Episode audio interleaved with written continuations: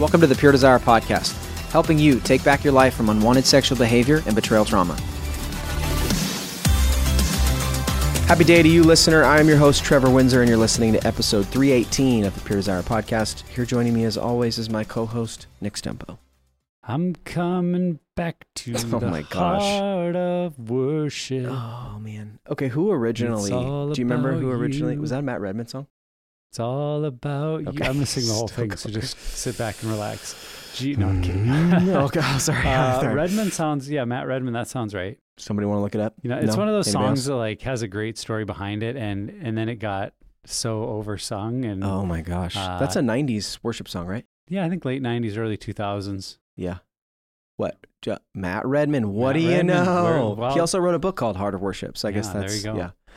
Uh, okay, so uh, we had Josh and Shawna Putnam on today to share their story of healing, and Josh still happens to be the worship pastor at the church that you and I go to, which is why I'm guessing you picked the late '90s Matt Redman song. Yeah, you know, worship leader, worship song. Uh, I think also the the heart of that song, if you will, oh, uh, is is really how the the form of something can in many areas of life become more important than the substance or what it's actually about. And that's what matt redman was saying was like we've made this whole 30 minute worship set with the lights and the guitars and and the acoustics and whatever else. We've made that more important than actually coming before an all living you know all powerful god and and worshiping him for who he is.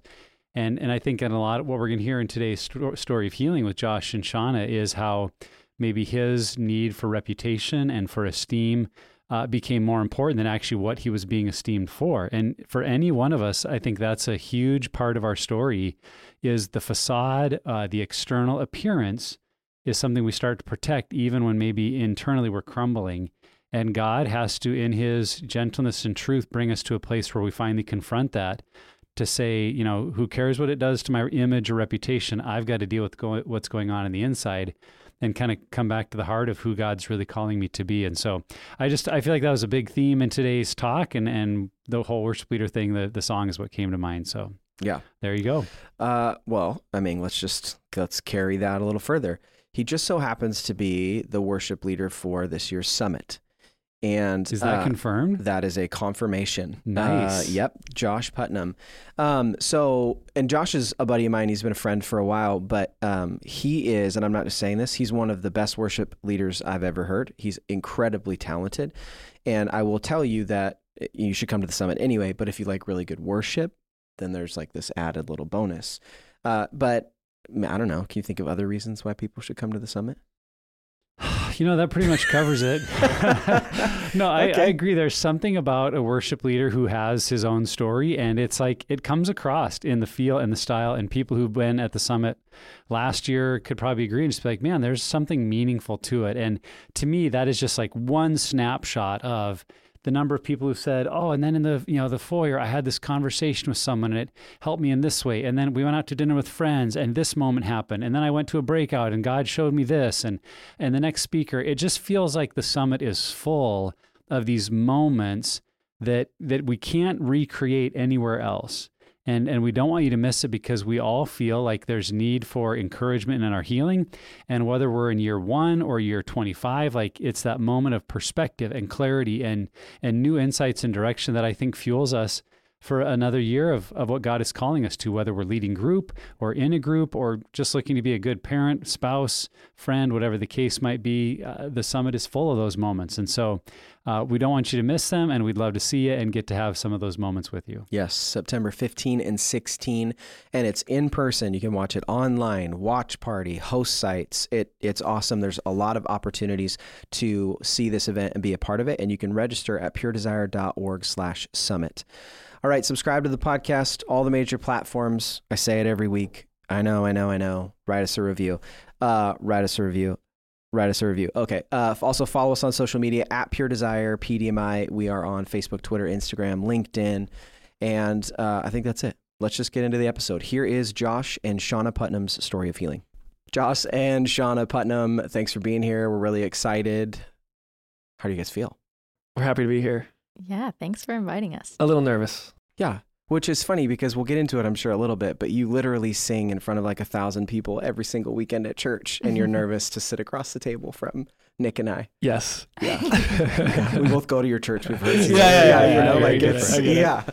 so okay, well, um, this is actually we originally had it slotted for you guys to come on a while ago to share your story. Um, and some people who have kept up with us maybe have seen your story of healing. There's an aspect of it uh, that we have that we've put online, um, and it's even in our, the group pathway that we have. So, either way, we're excited to finally hear the story of healing. Um, and we love these opportunities because it creates um, really just an experience where people can hear both sides. That it's not just this is what I, you know, was going through when I was struggling, but also how it impacts a marriage and where you guys are at now and how it affects parenting. And so just keep that in mind as we get into these questions. Um, so the first question is really just looking at family of origin, and this is going to be for both you guys. Um, what was it like in the culture in your home when it came to sex and sexuality, and how do you feel like that informed where you're at, or really what brought you to the big struggles? Yeah, I can start on that one. Um, we didn't talk about sex and sexuality. I'm one of six kids, so I'm fifth. I did not realize. I that. know. What People are me as an only, but which I take offense to personally. Sure. What? Where are you in the order? I'm the fifth. Yeah. So my mom was pretty checked out. She was working nights, uh, and so she just had nothing left. I think just chemically imbalanced. And so now she's a completely different person. I mean, she's the best grandma ever. But Mhm. she wasn't really present mentally uh, for my upbringing. So that was part of it. But also, we just didn't really talk about sex and sexuality. She has this story, uh, my mom does, of us on a walk, me and her. She says I was nine, but uh, she kind of itched her pants. And I said, Mom, don't itch your penis in public. And she had to explain to me at nine Yeah. years old. Wow. Yeah. Some That- human anatomy there. So, uh, so that was a thing. And then when I was, yeah, what? I mean, I went to a private Christian school, so we had like the talk at school, and all the dads came in. It was a really cool thing, but my dad did not want to have the talk with me, and basically just refused. Like I was, I would always ask him, like, Dad, everybody's getting the talk. What is the talk? What is? What are we talking about? And uh, oh, you know, just dodged.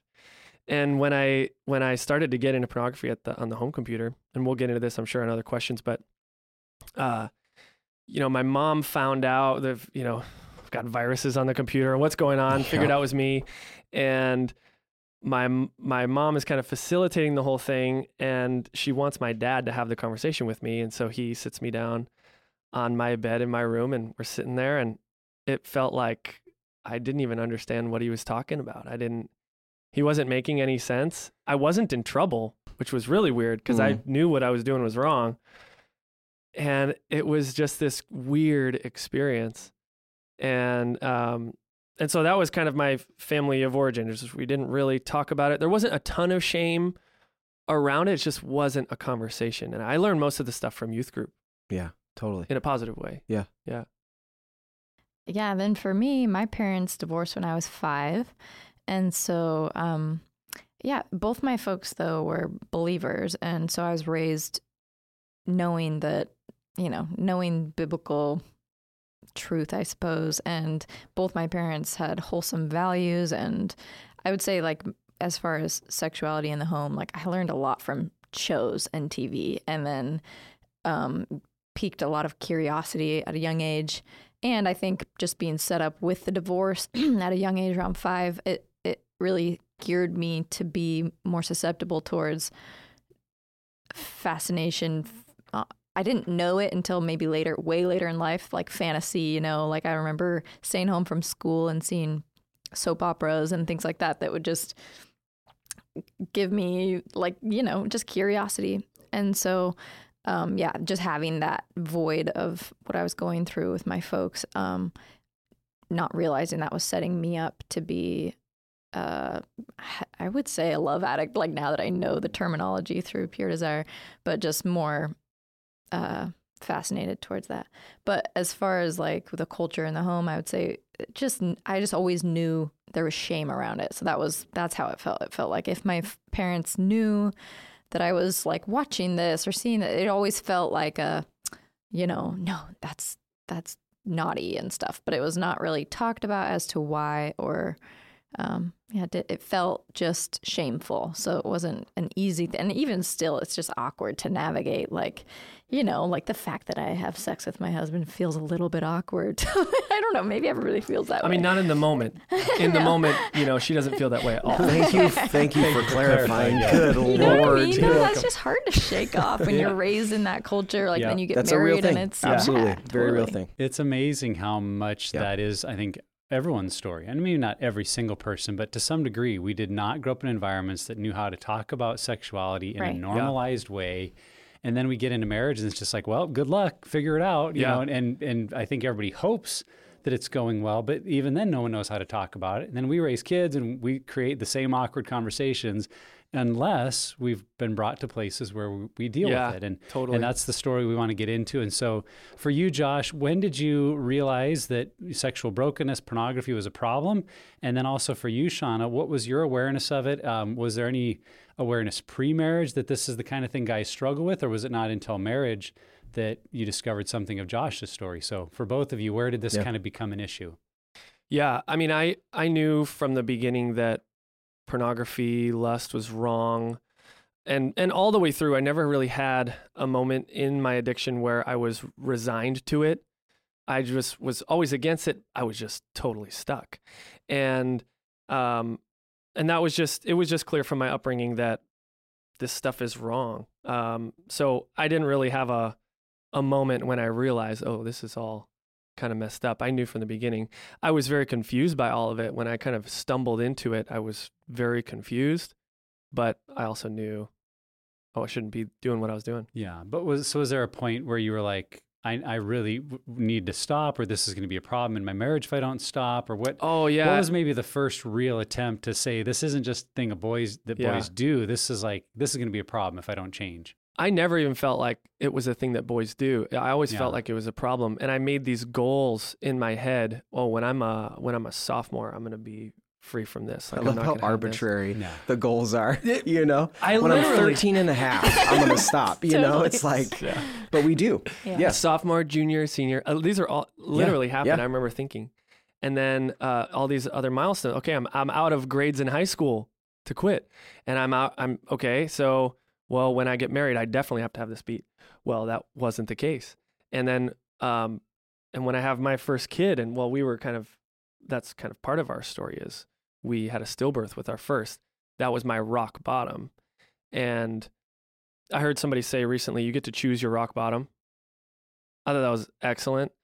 Um, but anyway, uh, we're kind of getting ahead probably in the story, but just all of these milestones, just think, realizing. and just adding on to that, Josh is Josh has kind of like a, a log because he's written so many songs, and so so many of his earliest songs are him wrestling with this, and you Mm. can hear. I mean, it's Yeah. very blatant, you know, in some of the lyrics, but it's neat for me. Just like you know, he you just you asked me about it with Josh. He did tell me early on in our um, even I think as friends that that was something he he dealt with, and so it didn't take me by surprise when we when I basically had the moment in our uh, first year of marriage that I like discovered his phone and um, saw what he had searched. I didn't see any photographs, but I saw the search history. And anyway, um, I wasn't taken by surprise, but it was it was still shocking. I I didn't I was in the dark that that was still in our marriage at the time. Um, yeah, but it wasn't like again. I knew Josh's heart. I always knew Josh's heart was that was not something he wanted to deal deal with, and it was something he was willing to fight to the end for um, restoration. I just think he was ill equipped, unfortunately, and he Yeah. was. Yeah. You know. well put. So, what were, because I, I mean, you know it's wrong when you're young and you're setting these like mile markers. By this point, I'm going to be done with it. There had to have been some things that you tried, like either books you read or people you talked to or whatever. So, that's kind of the first part is for you. And then, even the second part, Shawna, for you, like once you found out, what were some of the strategies you guys used? So, Josh, your strategies before marriage, and then what were the strategies together that you tried to battle this addiction? Yeah, I I had reached out to different people to kind of I didn't know even know what getting help looked like. I'd never heard of groups um, until I got into one, but I would just one off message people at low moments and and just throughout my life Mayday, and- in- mayday. including pastors too. Totally, yeah, I, right. I had two pastors that I talked to. One was actually helpful, but the other was like, yeah, we as guys kind of struggle with stuff like this. And I'm like, are you saying you're struggling too? like, yeah. what, yeah. well, you're supposed to be like put together and have at least point me where to go. Now I feel really hopeless because if you're stuck. So anyhow, um, that was one strategy. And just being, you know, I was raised in the church. I loved the Lord. I remember, I don't even think I've shared this with you. I shaved my head and I fasted for three days nice. as a young person. But like I, this was an Very example biblical. of Very extreme biblical of you. way. I yeah, know, very biblical. Yeah, yeah. totally. Did you put ash on your head too? I, and like, I we didn't have any at the time. It was summer. No, I so think Okay. we were dating, and I was I was not into the haircut at the time. oh, we were dating. I mean, looking way? at your hair now, I can tell why. Like he's got gray hair. Why Yeah. would you? Yeah. Okay. She cuts it. It's Keep good. going. Um, and so I was taking what I felt like were pretty extreme, definitely socially, uh, measures to try to fix this thing that I just had no clue. I was just ill. I was ill-equipped, and I, but I also was, I was self-protecting my own. Uh, I was keeping myself safe and insulated from I revealing my true self. Really. Yeah, I see that too. Just because even in our early, because we sadly had a very long, like I want to say six years, that was just that that attempt. Josh, you know, like the staggered disclosures and Mhm. him trying, trying, but in his own because there was nothing. We didn't. It's not that we there was nothing. I think that what I'm tacking on to what he said about the like insulating himself. He could have, in hindsight, should have sought out more Right. this this ministry for example like quick google search or something like that but at the time it felt like there was nothing there was no one but uh, also that is a protection mechanism and a um Procrastination. yeah even, yeah, yeah. totally So did you feel? I, mean, I think I know you guys well enough that I can ask this. And if you're not Yeah. comfortable answering, just let me know. But did you feel, Sean, and knowing that was still a part of his story, did you feel pressure then as a wife, like, well, I've got to fix him, I've got to help be a part of making things better? How did you navigate what I feel a lot of spouses can feel in that area? Yeah, that's a good question. I think for me, I had more of the um, ultimatum reaction of Mm, yeah. probably as a protection mechanism as well, but just like, yeah, that was what I wanted to do. I wanted to shove his face in it and make it, you know, give him ultimatums. If you don't, then whatever. So uh, I'm sure that kept him in the dark even more, wanting to hide from me even more. But it felt like that was my maybe that's just the way I was raised with two older brothers. Like I had to, you know, put up a fight Totally. or Be whatever. tough, but yeah, be tough, totally. So I didn't have like more of that.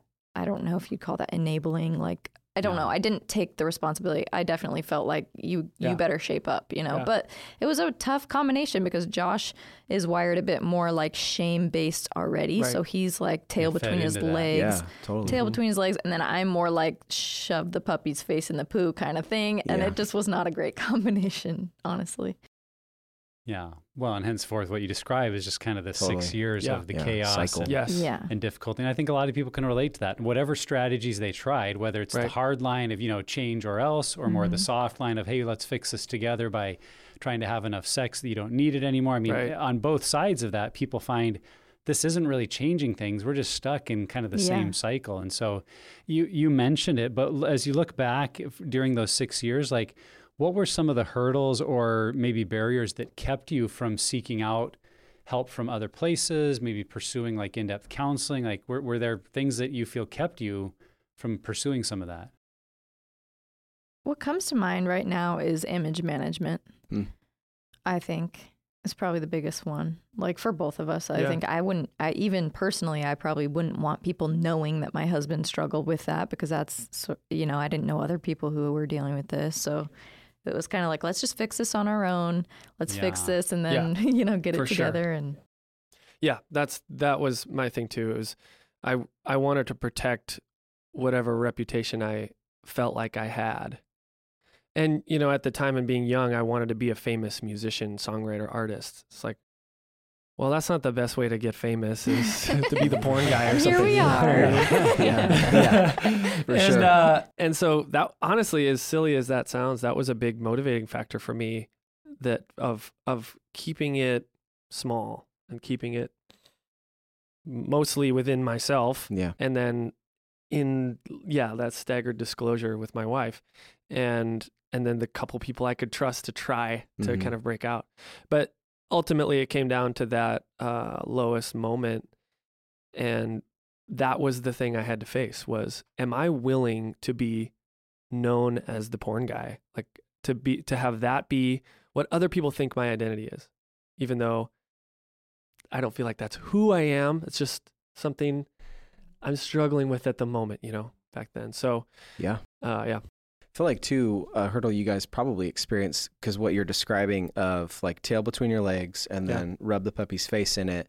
That you guys were stuck in this pattern where there wasn't anything because you didn't let other people in. There was no one to help you break out of that cycle. So it just Yeah. self perpetuated, Mhm. which probably made you feel more shame and make you feel more angry, right? And so it's Yeah. just this huge. So you know, That's over time, it's just putting going to blow up. Yeah. that pattern is dead now that's and that has been a game changer for our marriage uh because i couldn't i couldn't anger was too much my dad was angry growing up so i didn't want to be angry Yeah. and i was never angry i mean no one in my life would have noticed me ever be angry because that was probably the worst sin Yeah. in my mind and i didn't want to be that part of my dad but there is a healthy amount of anger and being able to do that without sinning Yeah. that's totally a thing Yeah. and um, that also means you like your anger gets you up in the morning to like face some challenges and so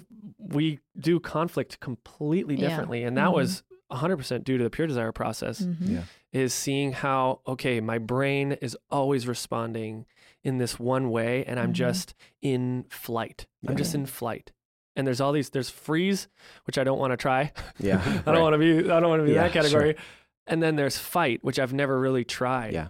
And so i kind of started toying with it in, in as much health as i could manage and it started helping our conflict Mm. recovery and Yeah. that's all that's all stuff that's like the stuff we should have learned to try like these Yeah. were the big hurdles because Yeah. for me understanding that pornography and lust and all of that is a symptom of the problems that are going against the grain of God's design for us in life. And I was just, I was so, I was so living off of credit cards of just, I can't be angry. And I, so I was all bottled up and I had to pay for that somewhere. Yeah. And porn was where I Hmm. paid for it, even though it was just credit card debt. It's not real. It's not real intimacy. Mhm. I feel like Dave Ramsey just like just screamed just out of excitement because of that illustration. I feel like that's a great illustration. Um, so at some point though in our story, right, it just clicks. Everything just kind of comes together and you feel like, okay, you finally understand, you know, what this whole thing is about and how to get better. What was that moment like for both of you? Tell us about that moment. Do you want to go first? Sure. I would just say pure desire. Yeah.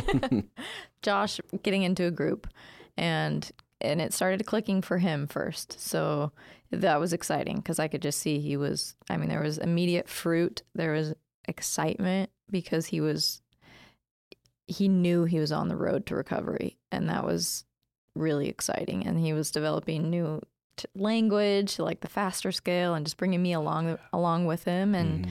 it was just it, it's it took something that had been obviously such a hard and hidden and cyclical problem Yeah. for a long time and it became like there's hope there's a road Yeah. there's a path there's clarity and we're going to do this Yeah. and so And that Yeah. started when you came to Good Shepherd, right? The Mhm. church you're at now. yeah Yeah. Well, so that probably happened a little bit more for her then. Yeah. But I had started to experience that the six months to a year Mm. before that when Mm-hmm. I first got into my first group. So just a little timeline. We we lose our son Peter. We had a stillbirth at 18 weeks, 20 weeks 20 weeks. I always say 20, and then you said 18. No We're gonna have to fight about this. Yeah, later. sure. so 18 to 20 weeks. We gotcha. and uh, Do you want to role play what a fight would look like right now for the? No, I'm just kidding. Go ahead. I already won. Yeah. Pay for that one later. so we have this the most tragic experience in my life and i think you'd say the same thing it devastated me i i couldn't get out of bed Uh, it was three months of just depression. And during that time, you know, we're doing a lot of reflecting. And Shawna asked me just kind of out of the blue one day, like, So, how are you doing? And how are you doing means, are you doing porn? Yeah. and I had a split second to decide, just like all the other times she'd asked me that. And I lied because of all of this cycle that we're Yeah. talking about. Yeah. and I asked her, Do you really want to know? And she, you thought about it for a second. Like, you thought about it. And she said yes. And then I spilled the beans. And, you know, she was aware of some of this stuff over the years. And, um, but we were avoiding it. We were totally avoiding it. And we're just not going to really, we're just going to hope this gets better. And, um, and so that was the the pivotal moment for me. That was rock bottom, and i i devoted myself to going to this group that I found online, a bunch of old guys, and I go this first time. I share my story. I'm just bawling to them. I don't know these guys, and you know they're nice enough, but it's in a warehouse. I mean, Mhm. the church wouldn't even. It wasn't even in like a church Yeah. building. It was the church owned a warehouse, Yeah. and we were in the warehouse Funny. and uh but and a lot of people have a tough time in those group environments for me it was really what i needed Hmm. because i made the decision that i was going to go every wednesday no matter if i had a good week or a bad week. And that was really helpful for me not to be also in this kind of weird relationship with my wife. And i saw this in the group where you had guys where their accountability partner is their wife and it's just like how are you even alive right now? And so having the help that I needed and actually getting some sobriety while also being able to maintain some health in our marriage and not have this like um, staggered Mhm. relapse. Ex- you know, it just was difficult. And so she understood and was supportive of me in that process with so much wisdom. I think just hindsight because we didn't know any of the pure desire stuff. Yeah, it was just him stepping into the light. I mean, it was a Yeah. big deal, really big deal. Mhm. And I'll say too, like when he mentions that conversation where he asked, "Do you really want to know?" I think this is the first. I really felt like you know those maybe couple of times in life where you feel like the Lord, like it's you hear His voice clearly. And for me, it was a moment, and I felt like I had a moment of. You've done this the same way every time, Shawna. Like I heard the Lord say this to me, like you've done this. You, try something different, you know. And it was like it took me a minute. My initial response was definitely anger, but I did think like, why don't I try something different? Why don't I Mm. lend a different uh, r- response this time? Yeah. And and I did. I had a moment where I realized like, okay, I actually I know that I'm not perfect either. Like I actually, you know, my brain can go off on like fantasizing sometimes about a life that I don't actually have or something like that. And just there was a it was a split second, but the Lord showed me you're not perfect either. And I felt like I in that moment I decided to respond to Josh in that way and just just extend grace like for the Hmm. first time. And that was I know for him and me both it, that was also the beginning of like okay, let's do this together on the Yeah. same team instead of and that was the grace part of it is that I could see that she was willing to do it with me. Totally. And not, Yeah. you're okay or you're not at fault or anything like that. It was, she's my wife right now still and not, right yeah, shoving his face. that was or whatever. huge. I did want to connect too because I started going to this first group for about a year and I started to experience some sobriety, which I was legitimately surprised by because I was under the illusion that literally 100% of all guys were were me and struggling in the same ways that I was. I was convinced every guy, every pastor, everything. And so I was really disillusioned in that way. But when I moved up here and got connected at Good Shepherd, I met Trevor at our church. I was new, a new hire at the church, and I connect with Trevor and he's like, "You should probably do Pure Desire." And I was I was looking for a group because I knew, well, I'm I'm not at my old group. Right. I don't want to fall back Yeah. and I need to keep this going. And so I got into Pure Desire Group, and that's where I learned all of these tools that I was not getting at my other group, which was great and useful for me and helpful. But I started to learn why I was experiencing some sobriety, some healthy male relationships that I really needed. And so I was learning all these tools as well. And a lot of that healing, I think, of my brain and understanding, oh, this is something that can be maintained yeah. came from pure desire and that just really got me jazzed because I was I was nervous. I'm in the Mhm. dark. I don't know why I'm not relapsing because all of my relapses in the past were out of my why I'm control. I Yeah, felt right. like, Yeah.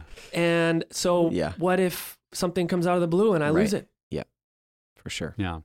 Well, you guys are getting into some of the tools, and, and let's talk more about those. But I, I did want to just point out for listeners, you know, it's, it's a beautiful part of your story, Shawna, offering grace to Josh and the way that you guys as a couple could uh, address this issue. I just know for some people that's not been their experience, um, where they've maybe offered grace over and over and o- Yeah. over, only to have it be abused Yeah. or to become licensed. Oh, they, you know, she didn't seem that mad about it, and it became part of their pattern. And so, I just, I guess, I want to say to listeners, like every story is different, Yeah. and the the point isn't, well, here's the one magical way to get your spouse to change. I think what I'd point out from sh- what Shawna shared there is how she was listening to the voice of God about how she could respond. And I think in any marriage, if that's our heart, like I, I need to know what is the best way for me to respond because I think in some marriages, strong boundaries and a strong response of Absolutely. I'm I don't need to put up with this is appropriate. And in other circumstances, offering grace is what's needed. It's just every story, every situation is so different. But I, I love that what you guys described, I do think is the goal is however possible, what could we do to get a couple to see we can actually work on this together? And it doesn't mean we do the same things, that the, the journey is very different for the struggler and the spouse. But if there's some sense of we can both do our part and yet we can stay as a couple, that's that's powerful. And I think you guys found a pathway into that. And Yeah. so let's go more into some of these tools that you're talking about. And for you, Shawna, like what were things you discovered? What were some of those key elements that started to create a healthy environment in your marriage and create freedom uh, for the long haul? hmm. Did Yeah. you say start with you? Sure. Yeah, well, I know that. I mean, just what comes to mind initially is the faster scale. I think that Yeah. for me was, and Josh, but it it was like I think that's actually what was the baby step. I think I listened to your guys' podcast on that, so that opened the door to this podcast, which was also an amass, uh, like a, an amazing uh, resource for me early on before I had joined a group. I was able to just kind of binge on your guys' And you said join the group. You joined a Oh betrayal. yeah, and I did. group. I I event- eventually joined a Betrayal and Beyond group, which was amazing. Um, but before that, I had done a lot, like listened to, I don't know, tons of the episodes that were just so eye opening for me because it helped me to um, just continue down the path of realizing that I'm maybe I'm not manifesting in the same way or like my coping mechanism doesn't look the same as Josh's, but I too get on the faster scale. I too have coping mechanisms. I hit relapse, whether it's binge eating late at night or, you know, scrolling on my phone or whatever. Like I, it was just the eye opening moment for me. I mean, moments. It was a, a time of life where I was learning so much and, um, my mind was just being kind of renewed and be yeah and then of course the group was really powerful too there's different elements that were just healing because like being in a group with other women and seeing like there were beautiful women in my group and so that alone was like okay all of these women are here. They're beautiful. Men are married to them and they're obviously not the reason that their husbands are struggling. So that just helped me to to like affirm what Josh had always told me that it wasn't like me and my body. It wasn't like he, he never wanted me to see it as a personal issue but as a woman that's a very natural Yeah, Right. yeah. feeling and oh, reaction. so that was healing in itself just sitting in a room with other women. So lots of lots of things were pivotal but i would say um, learning about the faster scale you know having it become more personal to me and realizing like josh is a human a sinful human and so am i you know? Hmm Yeah, all of the tools are so good. I um, I'll have conversations with with especially younger guys who first get into group and then they'll tell me, "Oh, it's it's not going very well," or different things, and I say, "Well, are you making your phone calls every week?" No, we don't really do phone calls. What? How how do you do it without the phone calls? And then like the double bind. How does that? What's the double bind again? I always get confused by that one.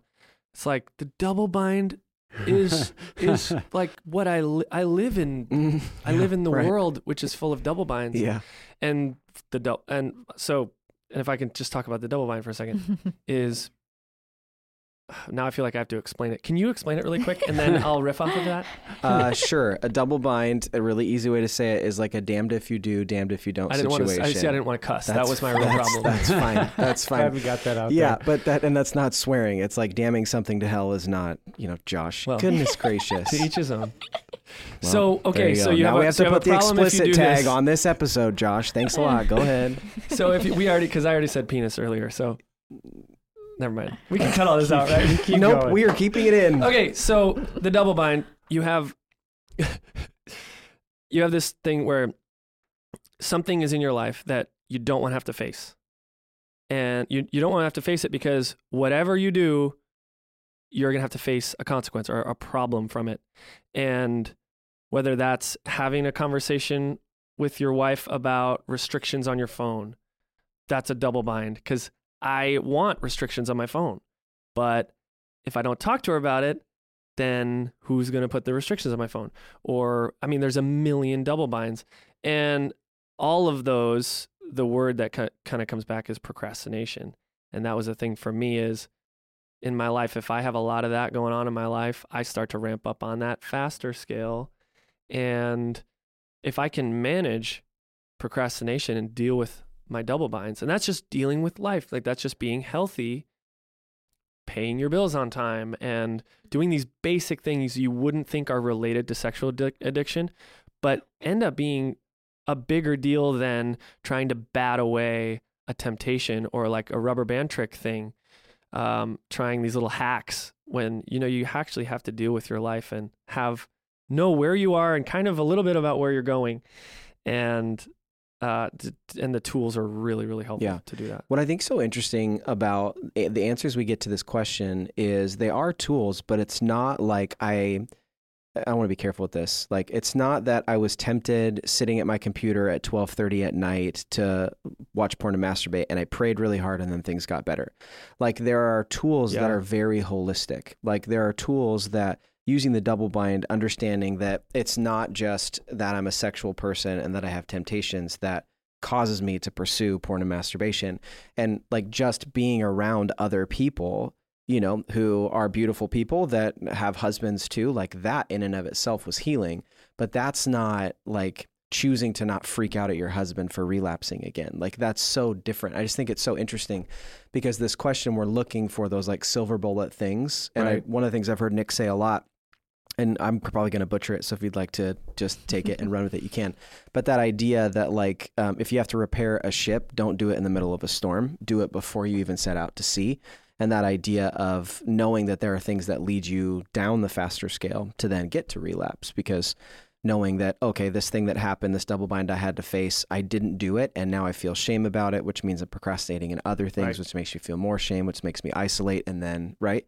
And so it's just all connected. And that's what i love about really the whole process Yeah. is that it's so connected with all aspects of who we are But Mhm. initially, it's hard to make those connections. Like, totally impossible to make those 100% connections. 100 Mhm. yes And now being on the other side of that, I I see it everywhere that I am. I feel like a psychoanalyst because you know, I mean, you guys have experienced this. You somebody walks in and you're like, yeah, I've got to read on this person because all of those things are i'm doing those, it right now those patterns. Yeah, Just it's you. Yeah, it's you, Trevor. Nothing you got anything did i You- did i get your quote right You guys covered it. Okay, good. good to know. Okay, so um, this is, and I, I kind of going back to Josh, what you said earlier about wanting to be this like famous musician and Yeah. a songwriter, and and two, I'm sure you had aspirations. You know, I don't know if it's to be a celebrity, but you have these things where you talked about image management because this is so private and so personal. Breaking out of that mold is really difficult. So, what is it that caused you guys? To get that courage to be like no no no we need to share our story and we people need to know what we're going through what was that experience like for you guys I think Josh just kind of like I think he had an opportunity to speak at young adults or high school group or something like Yeah. that. Just being in the church, there's a lot of opportunity for that. Just um, and so he just was like, he he just got the courage to do it, and I was like, you go, go for it, and He's a I'm behind dude. you. Yeah, we and talked about it beforehand, though. I wanted to make Yeah. sure she was okay with Which me is sharing. always a good story. idea. Yeah. I've said many times. Quick caveat. Don't share anything on stage that will be a surprise to your spouse. Yeah. totally. But if your spouse is with you, like you said, I was with him. Like that's awesome. Totally. Yeah. Yeah. And I, I knew that that was a big deal for him to even consider that because talk about ste- stepping into the light, you know, as Mhm. some you guys know, somebody in the church, a prominent person in the church to to be willing to not be able to manage your image anymore. You know, it's it's all Yeah. out there. But I thought that was an awesome part of the healing. It was kind of like a I don't know. I want to say closure, but that's that's never like done. I but think you know, that's felt almost that. a good word. It it because it it's the very thing. It's the last thing I wanted. So, and that was the thing I needed to do to begin my journey in healing was to let go of my reputation. And you know, I could have family members that listen to this podcast, or Yeah. you know what I mean, or my bosses, or wh- Yeah. whoever, and uh, and to just that was the thing I had to decide back when I was deciding whether I was going to go to that first group is am I going to be willing to let this be out in the open? Yeah. And that answer yes just kind of for me and I don't think this is for everybody but for me it had to carry through Mhm. To my whole life and I I love it because I don't like doing this. I don't like, you know, I mean, this is fun now. It's fun to be with you guys, but, you know, it's a little bit scary. And a lot of it scary. Yeah. and when it's when it's over, it's this re it's reintegrating and it's allowing the Lord to work for the good what was evil Mhm. in my life and getting to do that with other young people. I love having this conversation with young guys and getting young guys into group and uh I just love I love that because if I can get these guys in a decade before I Mhm. got in, Yeah. imagine where they're going to go. Yeah, Mhm. I'm pretty sure it's 75% of my current group I got Yeah. from Josh Putnam, Yeah. by the way. yeah. So, That's Shawna, you mentioned you were with him, but did you have to navigate that for yourself at all? Of like, if his story's out there, it means our story's out there. It means I'm, you know, I'm the wife in this story, Mhm. and people can, you know, take things different ways or make their own judgments. Did you have to navigate any of that personally, of people knowing and being in a church where people knew your story? I mean, not really. I mean, uh, yeah, obviously I thought about it, but I didn't. I just trust him. Like his character is so strong that I don't know. Like people could think what they want and make the judgments that they want, but I, What a babe. yeah, I don't know. I don't know. I, I, I don't know. That's a hard question because I do care what people think, but um, for some reason it just felt like easy to let it go. Mm. Yeah. Yeah, well, I'm, I think that's a statement of where you guys were at Yeah. in terms of your marriage and Totally. seeing healing and recovery. There, there comes a moment of like, our reputation is worth way less than the ability this has to make an impact for Yeah. other people. Because Mhm. you, you realize in the story, you're not alone. You're not the only couple. You, Yeah. You're not the only ones. And you do have that thought of like, man, if if our story could help someone X number of years earlier than it did us, wouldn't that be worth it? And I, I think if you can see that perspective, then it is worth it. And Mhm. yeah, it's that doesn't mean it's fun or easy, but Mhm. but there's a perspective that says this is this is good and it's healthy and it's right to do Mhm. because of what it the impact it can have on others. Mhm. Mhm. Totally. So how you know speaking of that, um, as you look back now and you guys are a ways into your healing, how would you say your relationship, you know, your marriage in particular, but just relationships in general, how have they changed since you began the healing journey? You go ahead. I had pretty much no relationships outside of our marriage for all of our marriage. So I had a really difficult time managing. I wanted to have a guy friend here or there, but it was always, there was just weird vibes in the marriage about like, uh, well, I should really be spending time with my wife. It it just got, it was confusing, you know? And I didn't know how to deal with that either um it's just totally different now like i have Mhm. male friendships that i love S- some of them are pd guys you know who are, when i went through group with Mhm.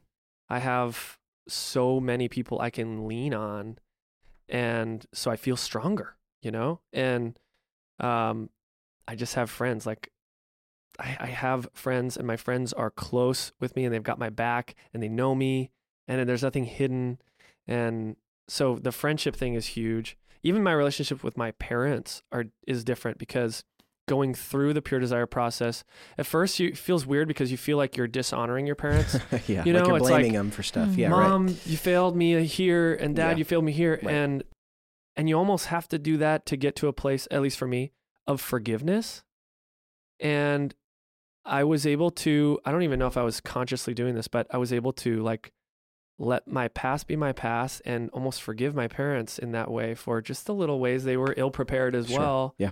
and and now i get to lean in with them about their lives and they're always thanking me like thank you for bringing this up in my life whereas for my siblings it's a little harder to, for them to talk with my parents about things Yeah.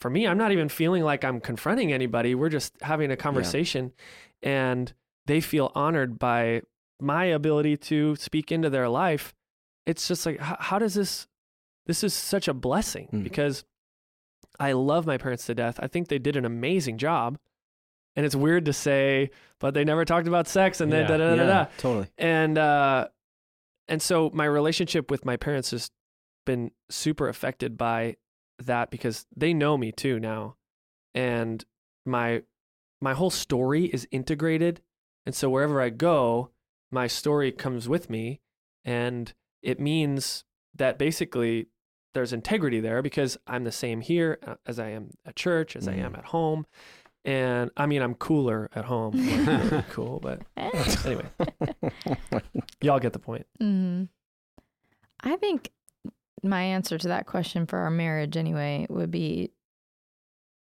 like Josh is always. I've always admired him, like even just as a 19 year old when we met. You know, he's just carried something that I love, obviously, like a um, wisdom, I think, and but he, I would say, went from a boy to a man. You know, he was a boy hurting boy because he just still was stuck in those patterns that were formed as a little boy, literally, Yeah. you know, and just like I was too. I, you know, um, I was gonna say still am. I'm working on it, but I just, you know, all it's a, totally. a constant. Yeah, sure. I don't know, but um, but yeah, he's. I mean, it's worlds different. It's our relationship is worlds different, and just daily getting better. But that Yeah. was the the pivotal moment for us was um pure desire, and then him getting into health, and then my respect, obviously, for him went way higher, and then um.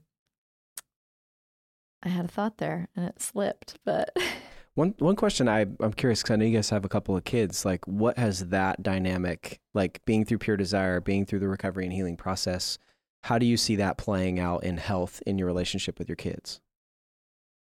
I mean, the primary benefit there is it's playing out in our relationship, especially in conflict and in conflicts with each other.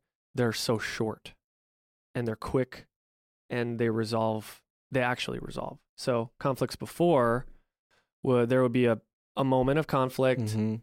and usually it was a straw that broke the camel's back kind of thing. So, there's all this built up stuff. Mhm. And then I have a three day recovery from my heart to really like accept her again. I build up these walls between us and and she wouldn't want to really talk about it or resolve it.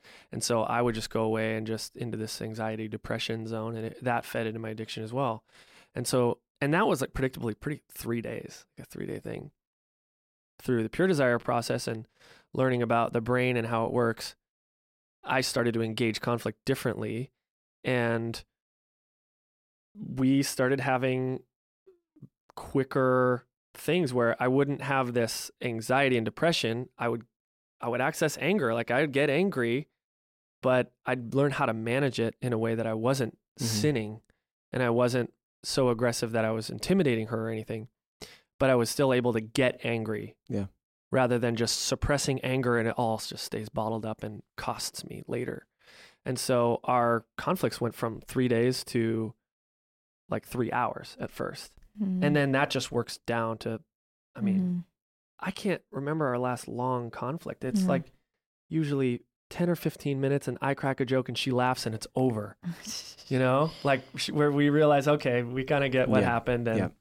Yeah, and and I remember what I was gonna say about like my my respect for him went higher, but I also felt like Um, and again, this isn't everybody's experience where the Lord blesses you in the process, but it really did feel like God was was blessing Josh and me, our relationship, because of us taking these right steps. It mm-hmm. felt that way. Like even this job of us being able to move and Josh getting basically a promotion. We, he was doing a totally different type of job, but a job that was security for our family. We had a little one. I'm so thankful. Again, this isn't everybody's story, but all of this happened while Yeah. we had a tiny little baby. So it just like most of our child rearing or you know Yeah. raising children has been in health and i'm so thankful Yeah. for that because Totally. again they like josh said they've been able to see us you know how, do conflict a lot better than we used to and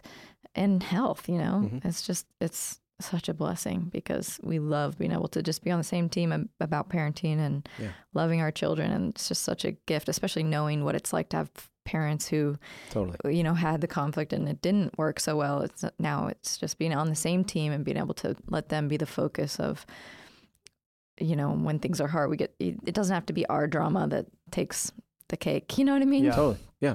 Yeah, we Yeah. still have plenty of.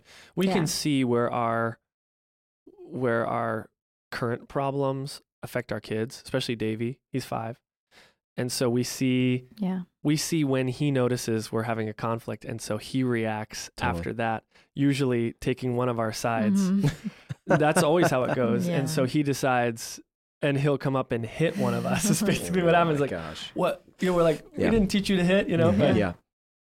Yeah. Anyway, yeah So uh, I know, and you've already talked about this, but like think, you know, maybe individually, but then also as a couple, what has the Lord opened up as far as ministry opportunities now that you have been in healing and recovery? What does that look like? Relationships, maybe it's groups, whatever it may be.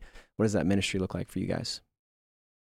oh man i i mean there's two ways for me personally to like look at this is one is pure desire related so i've been able to get a bunch of especially young guys into groups and that's just a blast um so that's kind of like the direct obvious one but there's a secondary one that going through the pure desire process has given me the skills to operate in life in a more consistent manner by God's design for how that works. So it means like I'm in seminary right now through my church.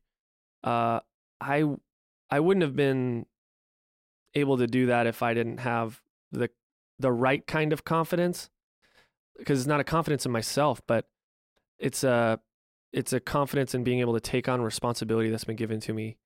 Um, and embracing duty and responsibility has been huge just in this season. It, again, it feels so unrelated to pure Yeah. desire type stuff, but it's invaded my whole life. I work Yeah. like crazy. Like I come home and we have got this little hobby farm. We've got an acre almost. And uh, so six days a week I work and we practice Sabbath on Fridays. So we have all day Friday and we prepare for Sabbath on Friday and, and then we all rest and we play and we have fun. And um, that's just a new paradigm for me because it was always about being lazy and saving, conserving energy. And so I just, I'm a new person. I mean, I'm a completely different person. I like being me hmm and I hate, I used to hate myself. Yeah. Hate myself. Yeah. So it's just affected everything. I mean, it's affected all of the things that I'm, that I take the risks to do uh, are because of going through this process. Uh, and it's worth, Yeah. life is worth the risks. Totally. it's good it's real good That's cool. Yeah. Very cool. And I know that you guys have been involved with groups, you know, and leading it too. And I know, um, you know, and I, I mean, I'll talk you, you guys up a little bit too. Like you being up front, you know, which really means you guys are up front. Like you're this known entity in this community that, um, you know, worship pastors every once in a while able to kind of sneak in some like truth, you know what I mean, in between songs and stuff. Uh, some of them overdo it, and we'll pray for those guys. But uh, Putnam doesn't do that for sure. But I know that it's able to bleed out in that way too. That you being a real person who's acknowledging emotion, acknowledging pain. Um, I remember you had the opportunity to get up and talk about addiction in a sermon not that long ago, and having that opportunity, um, because of your position, you're able to influence in ways that Yeah, the church normally isn't influenced. You know, Yeah. so Yeah. Yeah, definitely some good opportunities there. Yeah. Mhm. Well, we, we so appreciate you guys and your story and the ways you've told it and been an encouragement in the local church, as Trevor mentioned. As you, you know, think about your story and people listening to this episode, what what's a word of encouragement that you would just want to leave people with today? What's what's kind of a either a summary thought or kind of the big idea for me like, man, this is what really stands out to me that I'd want to encourage someone else with today. Do you want to take the lead? um, I'm curious what you would say, but I I have like maybe I can go first. cliche cliche. There's hope, and you're not alone for sure. So do it. Get in a group. Get healthy. it's not cliche at all. It's Yeah. legit. Yeah. it's hard to do. Yeah, I, mine is similar to that. Just let now be your rock bottom, Hmm. because, and maybe you're the type of person who likes to research everything before they could jump in. I'm kind of that way as well, and and there's all you've come up with all these reasons, but the reality is you're stuck. If you know you're kind of stuck, and you're not doing some of these things, get in a group, just suck it up and do it. Take a deep breath and make that initial contact and do it right now. And I don't think you'll regret it. But you're if you're not going to do it now, you're probably not Yeah. going to do it. Yeah. One of the things I've I've loved just listening to you guys' story is that um, it's really clear that the recovery process, the healing journey, has impacted every aspect of your life. Yeah. It's not just something that um, you've stopped this behavior, but you know you still have conflict or you're still hiding in the dark or whatever. Like you guys are out in the open and have allowed this to, and I think you even use the word invade, like just invade every dynamic of your life, and that's inspiring. I think that that's ultimately what this whole process is about: is becoming a better follower of Jesus, more into who He's created us to be, and it's very clear that you guys are doing that. And so we really appreciate. Um, I know you. that you guys have shared your story before, but I do know that it's an extra layer of vulnerability when you're on camera and when you're on a podcast. And yeah, we just appreciate you guys getting childcare to come in and sit with us. So we love you guys and thanks for sharing your story. Thanks for well, having thank us. you so much, and just we just are endlessly grateful for this ministry. So Yeah, and thank you for pursuing us just along the way. yeah, You reaching out to me back in the day to jump into Yeah. a pure desire group that I Mhm. never experienced. Yeah, And talking with Shawna about the trauma of having divorced parents. That was like that was a big deal. her. Totally blew her Mhm. mind. So and both of you guys, I mean, Yeah. I nerded out on you guys before I really knew you, you know. yeah. Yeah. I'm like, I remember going up to Nick for the first time to say hi, and it was just at church, just busy, and he's like saying hi to all these people, and I'm like, it's Nick Stumbo. You know? Yeah, I'm so totally. excited. Uh, good times. That's awesome. We love it. Yes. Well, so and thank you. yeah, no, totally. And wherever you're at on your journey, Pure Desire is here to help you take back your life from unwanted sexual behavior and betrayal trauma. If you or someone you know needs recovery and healing, go to puredesire.org and begin the journey today. If you like this episode or a fan of the podcast, please share it with others and make sure to check out the full episode on YouTube as well. And lastly, never stop being home.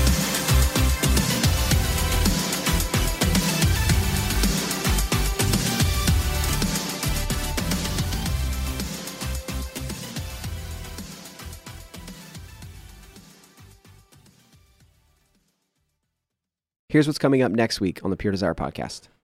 Nothing about that felt triggering to me. The recovery plans are not just to set it and forget it. I feel when I get in that rut and I'm like, I feel like I need something. I start to actually feel shame about those behaviors. A number of years in my recovery, that was just an area of my life I had to eliminate. and I'm like, oh, now I have OCD. That's fun. Life is not the same anymore. That's appropriate, asking mm-hmm. for help, but it's not appropriate just to expect them to do the work for you.